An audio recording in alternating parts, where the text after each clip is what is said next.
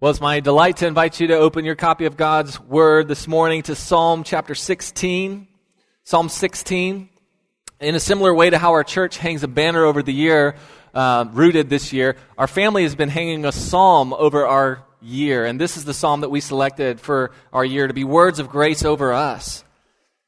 They've been companions to us at the breakfast table, our drive to school or work, and I'm glad to preach these beautiful words to you this morning. Please stand in reverence for the reading of these perfect words from our sovereign God.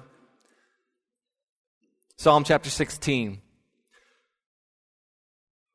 Preserve me, O God, for in you I take refuge. I say to the Lord, You are my Lord. I have no good apart from you. As for the saints in the land, they are the excellent ones, in whom is all my delight. The sorrows of those who run after another God shall multiply. Their drink offerings of blood I will not pour out, or take their names on my lips. The Lord is my chosen portion and my cup. You hold my lot. The lines have fallen for me in pleasant places. Indeed, I have a beautiful inheritance. I bless the Lord, who gives me counsel. In the night also my heart instructs me. I have set the Lord always before me. Because he is at my right hand, I shall not be shaken. Therefore, my heart is glad, and my whole being rejoices. My flesh also dwells secure. For you will not abandon my soul to Sheol, or let your Holy One see corruption. You make known to me the path of life. In your presence there is fullness of joy. At your right hand are pleasures forevermore. Let's pray. Lord, thank you for these words. Thank you for rich words of life that point us in the direction where we might find life and safety and so much more. I pray, pray that you would make these realities sweet to us today. Amen. You may be seated. Have you ever felt defenseless at threat? One of the most memorable family vacations I experienced was in middle school. My family went on a sailing trip. And we went sailing on our first day. We found an island that a, was shaped like a crescent, and there was a cove in the middle where we weighed anchor for the evening. And my twin brother and I, we were in middle school, we decided that we would get the dinghy out and try to row to the island to explore that afternoon. Well, things didn't go as planned. And um, maybe it was the little boat, maybe it was the little oars, and maybe it was me and my brother, but we didn't arrive at the island. Actually, instead, the current started pulling us out to sea. And I took an assessment of the situation and I thought the only reasonable course of action was to jump ship. And I jumped out of the boat and I swam back to the sailboat and I left my twin brother to drift out to sea. And I imagine in that moment he felt like this, defenseless. um, I think it's, a feeling, though, that we all can relate to. He was saved, he was rescued, a speedboat came and got him. It was all fine. He's still alive. But it's something that we can all relate to, I think, this feeling of danger. Maybe if you've been on a hike or camping and the winds come up, the clouds roll in, the thunder strikes, and you realize you have no shelter. You're in danger. We live in a world that's full of dangers like that, in a world of chaos where we need protection. It's a real need that we really have. We're exposed, we're weak, we're defenseless. I often think of life as a journey. And you can actually imagine all of history like a journey. Uh, it, began with our first parents. They were sent on a journey called exile from God's garden, from experiencing God's presence, from experiencing life and fullness and blessing under God. And they were sent in a land of danger with no safety. But history is also the story of a God who rescues his people, who has come to bring them back to relationship with him, back to his presence, back to finding blessing and delight in him. That's the story of history. That's the story of our lives. We tend to overcomplicate life sometimes, especially spiritual life. Really, there's only two roads. There's a road that God has called us to, a road that leads to life and peace and joy and blessing. And there's another road that leads to destruction, to death, to separation from God. It's simple. We have a choice to make. John Bunyan's Pilgrim's Progress talks about life like this, a journey, and it says that we all begin our journey in a city called destruction, on a path to destruction. As a kid, I thought I didn't really understand the subtleties of allegory. And I thought, why would anybody who lives in the city of destruction stay there? this is simple. Life is more simple than we give it credit for. There's a life, a road to life, and a road to destruction. The question for us is, us is which path will we choose? In the Psalms, we find an everyday kind of spiritual life. We find songs that would be the soundtrack of the lives of the community of God. Songs for the road, songs for the workplace, songs for the table. And in this psalm, David sings a song that describes what it's like to journey through life under the blessing of God, to walk the path of life as God desires for us. That's the first thing we see here this morning is where to find delight. That's God's desire for us. Verse 1 says, this is a prayer, preserve me, O God. Keep me, it means guard me. Keep me safe from danger. For in you I take refuge. This preserving here would be like a shepherd guarding over his flock. It's a call for protection in general from the dangers of life in general. This isn't like David's in a cave somewhere with Saul chasing him. He's saying, I need protection for all of my life. We need protection from God. But it's not going to stay general. He's got a really specific kind of protection that he needs in mind that we're going to get to here. It's a need for spiritual protection. And he goes to God for protection himself. He goes to God. David has put his faith in God. He says, You are my refuge. He's declaring that God is the only place that he can find that safety. This is what faith is like it's trusting in God. He's put his trust in God as his safety. This idea of God himself as our refuge uh, resounds throughout the Psalms. Over w- almost one third of the Psalms have this theme, and it points us to this need in the dailiness of life for constant protection from God in a world of danger. Psalm 34 8 says, Oh, taste and see that the Lord is good. Blessed is the man who takes refuge in him. We find what makes a truly blessed life only if we take refuge in him. That doesn't mean that we live in a, a life that's free of danger or free of suffering. Yet every moment that we don't experience outright calamity is because of the protection of God. So much so that we take it for granted. We live in the protection of God.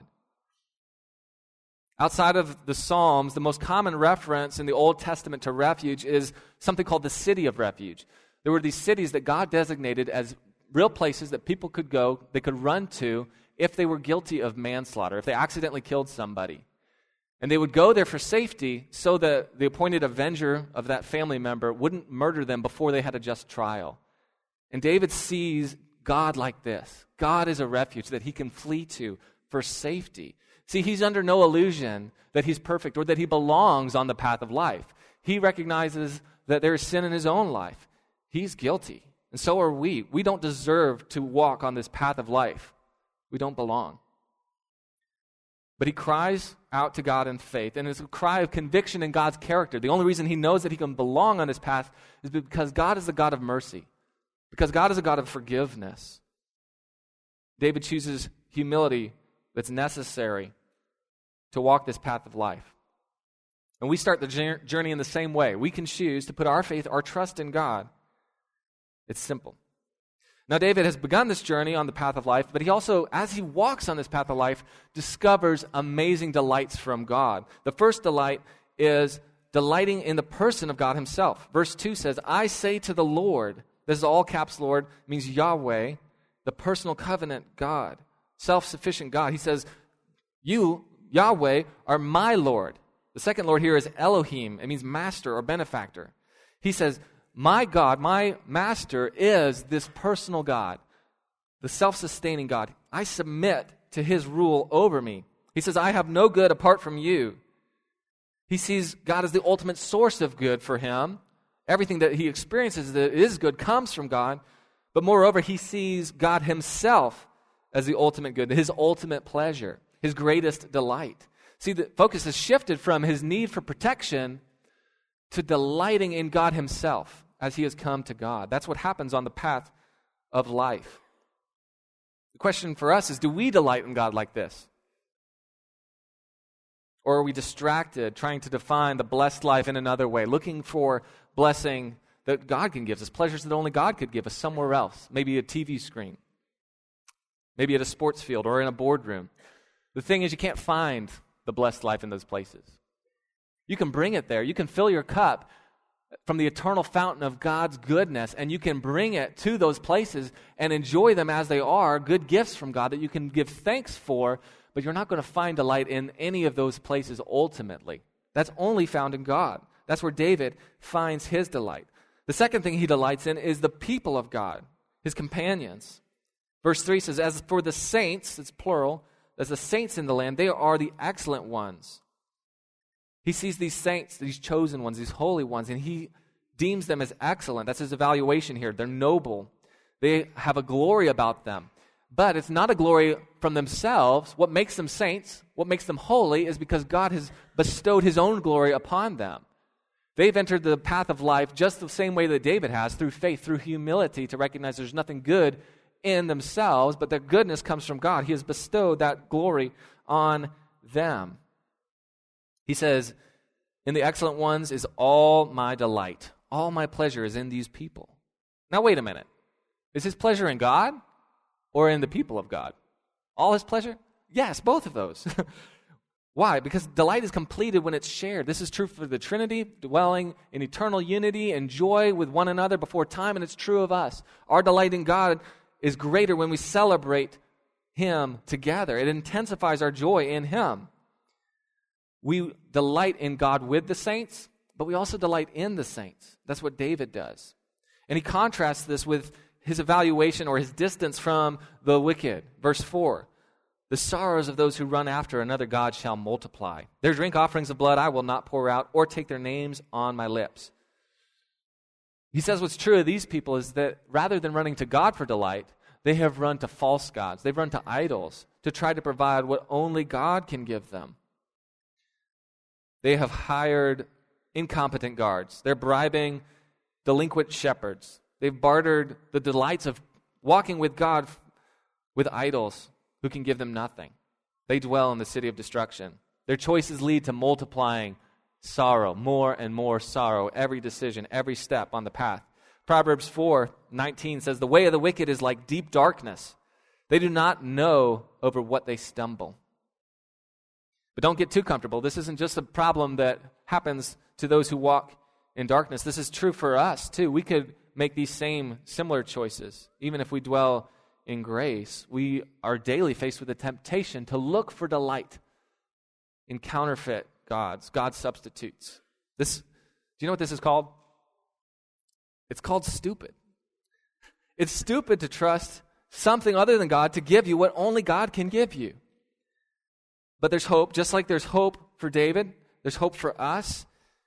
It's found in fleeing to God for refuge. When we were leading a, a, mission trip a few years ago in Daytona Beach, we took students to the beach to share the gospel with people, and there was a, a advertisement that Coke was running at the time. It said, "Give a Coke, give a smile." And we would send people out, and they would go up to people and offer them a Coke and say, "I'll give you a Coke. Can you tell me what makes you smile?" And we sent this group out. There were these two girls. They walked up to this group of tough dudes, and they walked up to one grizzly dude and said, What makes you smile? And the dude said, Nothing. Nothing makes me smile. But they shared Christ with him. They shared how he could experience the light in Christ. This guy's name was Mike. And Mike trusted in Jesus. There's hope for Mike. Just the same way there's hope for us to leave the path of destruction and find true delight in Christ. David says, The company I will keep is with the saints, with the church. This is what a rooted life looks like. We're a gift to one another, a great delight to one another. God has so composed this body, carefully constructed it so that our gifts together build one another up. We have nine new deacons who we see have the gift of service. Some of us, the gift is mercy or teaching. At least one of us has the gift, the spiritual gift of giving announcements. God builds us together with our strengths and our weaknesses, though. Not just our strengths, even our weaknesses are carefully put together as a family. We're called to bear one another up. That assumes that there's weaknesses. It's part of the plan. But there's a real danger that happens in the life of a church when we start to compare or start to build some hierarchy of these gifts, or we see these weaknesses and we say, oh, no, we're not like them.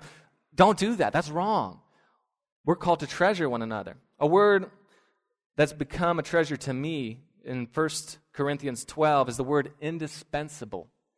Paul writes, on the contrary, the parts of the body that seem weaker are indispensable, and on those parts that we think less honorable, we bestow the greater honor. I think of dear saints in our church who the world fails to comprehend the value of. They don't see it, but we treasure them, we care for them, we protect them. In Dickens' Christmas Carol, Bob Cratchit returns from church with Tiny Tim, who's lame, and Mrs. Cratchit asks him, How did little Tim behave? And Bob says, As good as gold. And better. Somehow he gets thoughtful sitting by himself so much, and he thinks the strangest things you've ever heard. He told me coming here that he hoped that people saw him in the church because he was a cripple. And it might be pleasant to them to remember upon Christmas Day who makes lame beggars walk and blind men see. We are all spiritual cripples apart from the healing touch of God. We are all blind apart from his healing. And even our infirmities invite us to look to Him, to worship Him. Even when we see the weakness in others around us, it's not a cause for complaint, it's a cause for delight. Because someday we will all walk. We will all walk together. And as we do, we will all talk together of the goodness of God. And until then, we have the opportunity to delight in one another, to bear one another up, do you delight in the church? Or are you spending more of your time in self protected isolation from one another? In self pity rather than true compassion? The third delight that David finds is in the providence of God. Verse 5 The Lord is my chosen portion and my cup. You hold my lot. The language here is connected to the division of the land when the Israelites moved into the promised land. And the land to them it stands as a summary for all of their life. Your lot is God's love and care for you in 3D. It's His love in real life. None of it is accidental. God has perfectly, in His providence, chosen every detail of your life, and it's a gift. Every wrinkle on your face, every crumb in the pantry. What we do that's crazy is we start to evaluate these gifts, these blessings of God, and we say, ah, these are curses. We say things like, ah, this car, this family, this job. That's crazy, isn't it? Have you looked at your odometer? If it says 200,000 miles, that's 200,000 miles that you did not have to walk. Isn't that a blessing? Your job, even if you don't like parts of it, doesn't it feed you? Isn't it God's way of providing for you? Isn't your family, your friends, aren't they an encouragement to you?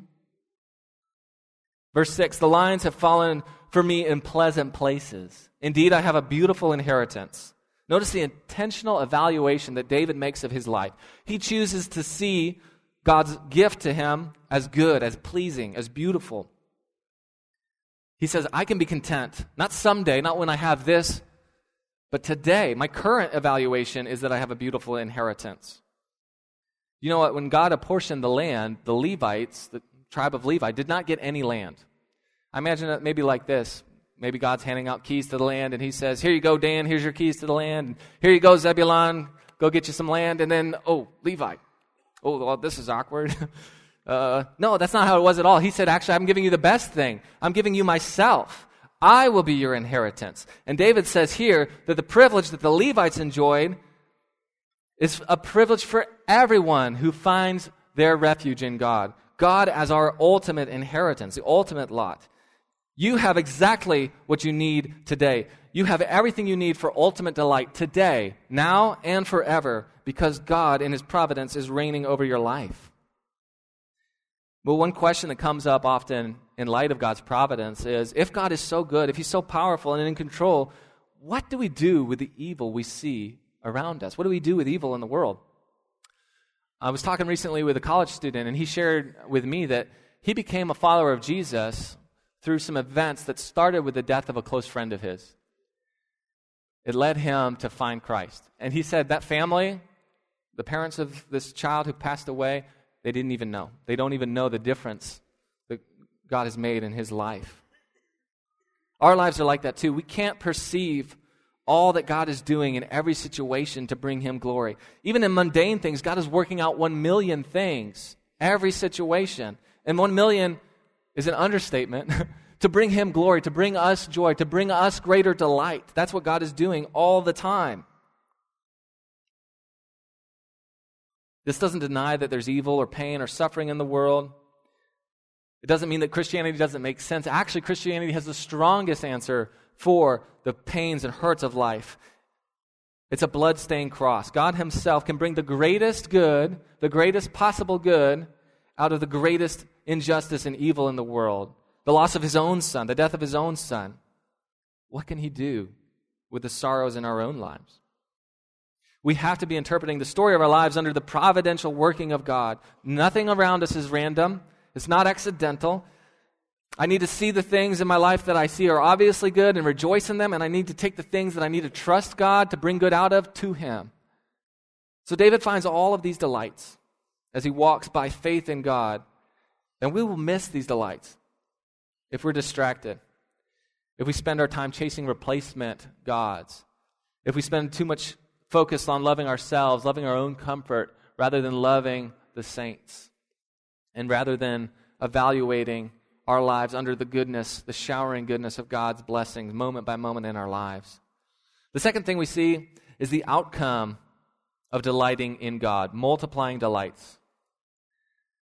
This life, as we walk step by step with God and enjoy Him, we experience His protection over us, and we experience multiplied delights.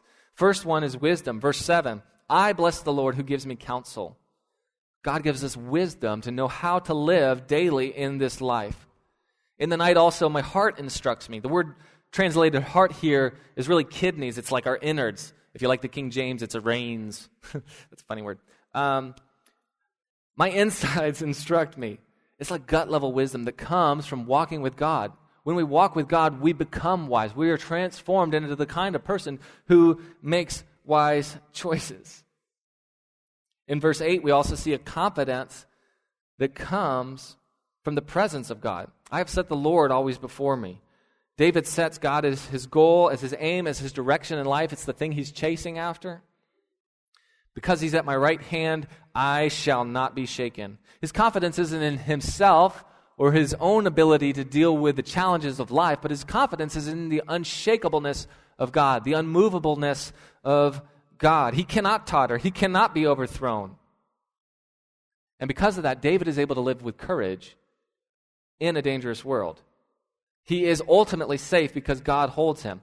This is the answer to his prayer for protection. And we have it too. We have protection. And even when tragedy does strike, it doesn't happen apart from the wisdom and care of our God, good God. And all of this leads to gladness. More, more, more joys. Gladness and security. Verse 9. Therefore, my heart is glad, and my whole being rejoices. My flesh also dwells secure. There's an internal gladness and an external rejoicing. That's what happens as we walk on the path of life with God. Isn't that what you desire? Don't you want to live a life full of joy, full of delighting in Him? You can have it.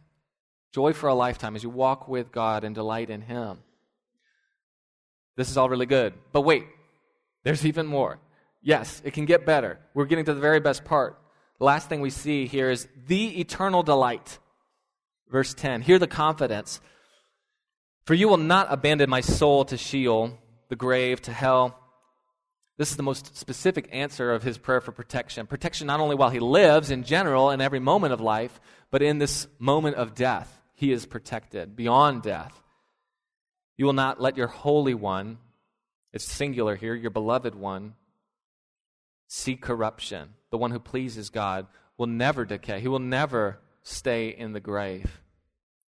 David sees that he can have a resurrection confidence because of who God is. He looks at God, he looks at what God has promised to him, and he sees that the Messiah is going to raise him up.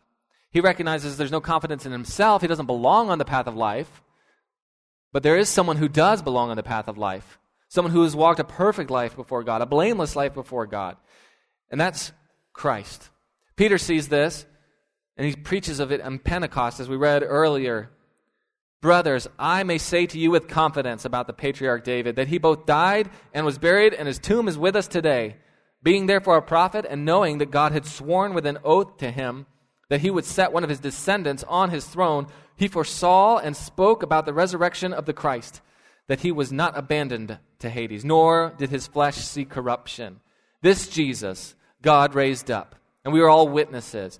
David looks at God and he sees confidence that he can have because God will raise up the Christ, and he says, That's my resurrection too. It's as sure as that.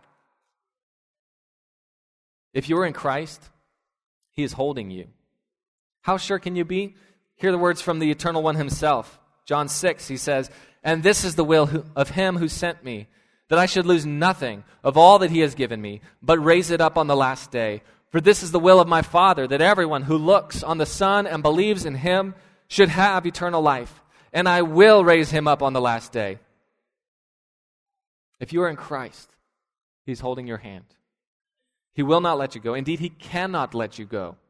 He would have to deny who he is. He is a sure refuge. It would go against his very nature to let you go. It would mean that he would fail to accomplish God's will. It's an impossibility for this Holy One of God. We celebrate his resurrection not just once a year, not just every Sunday when we gather, but every day is lived under the blessing of the reigning and resurrected Son of God. And every day we can walk with confidence, not only that Jesus was raised, but in him we also will be raised. Every dawning should be a reminder of the protection in, that we live under, under the Son of God. So David arrives at the high point of delighting in Christ, and he says this, verse 11 You make known to me the path of life.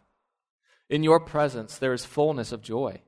At your right hand are pleasures, satisfying pleasures forevermore.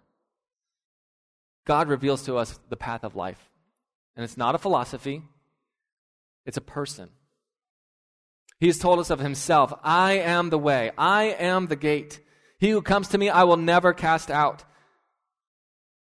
Look in this verse. Where's Christ now? He sits at the right hand of God where there are pleasures forevermore. He is the most satisfying pleasure that heaven has. He sits there as our advocate, but he's also our constant companion at our right hand through the journey of life. Every step that you take is a step where your shepherd is holding you. You are safe. He cannot let you go, he will not let you go. And with David, we can look to God in faith for our protection in this life and eternally. We can find our greatest delight, the greatest delight that's possible, God Himself in Christ, and it gives us joy now and resurrection confidence every day. Your Savior holds your hand every step, and one day when you lie down in death, He will be holding your hand. And He will take your hand and He will whisper in your ear, Little child, wake up. And it will be the dawning of eternal delight in Him. Let's pray. Lord Jesus, you're the only one worthy to walk this path of life. You exchanged your deserved righteousness for our deserved sorrows. And you set your face on the Father. You set your face on the road set before you to the cross for the joy that was set before you, that you might redeem a people of whom you could say, As for the saints in the land, they are the excellent ones, in whom is all my delight. You've taken our death and you have given us a full share in your resurrection. Help us to delight in you, Father. Help us to delight in your people, to bear one another up, to celebrate one another. Help us to delight in the good lot that you've given us in Christ, the very best part being yourself. Pray these things in Christ's name.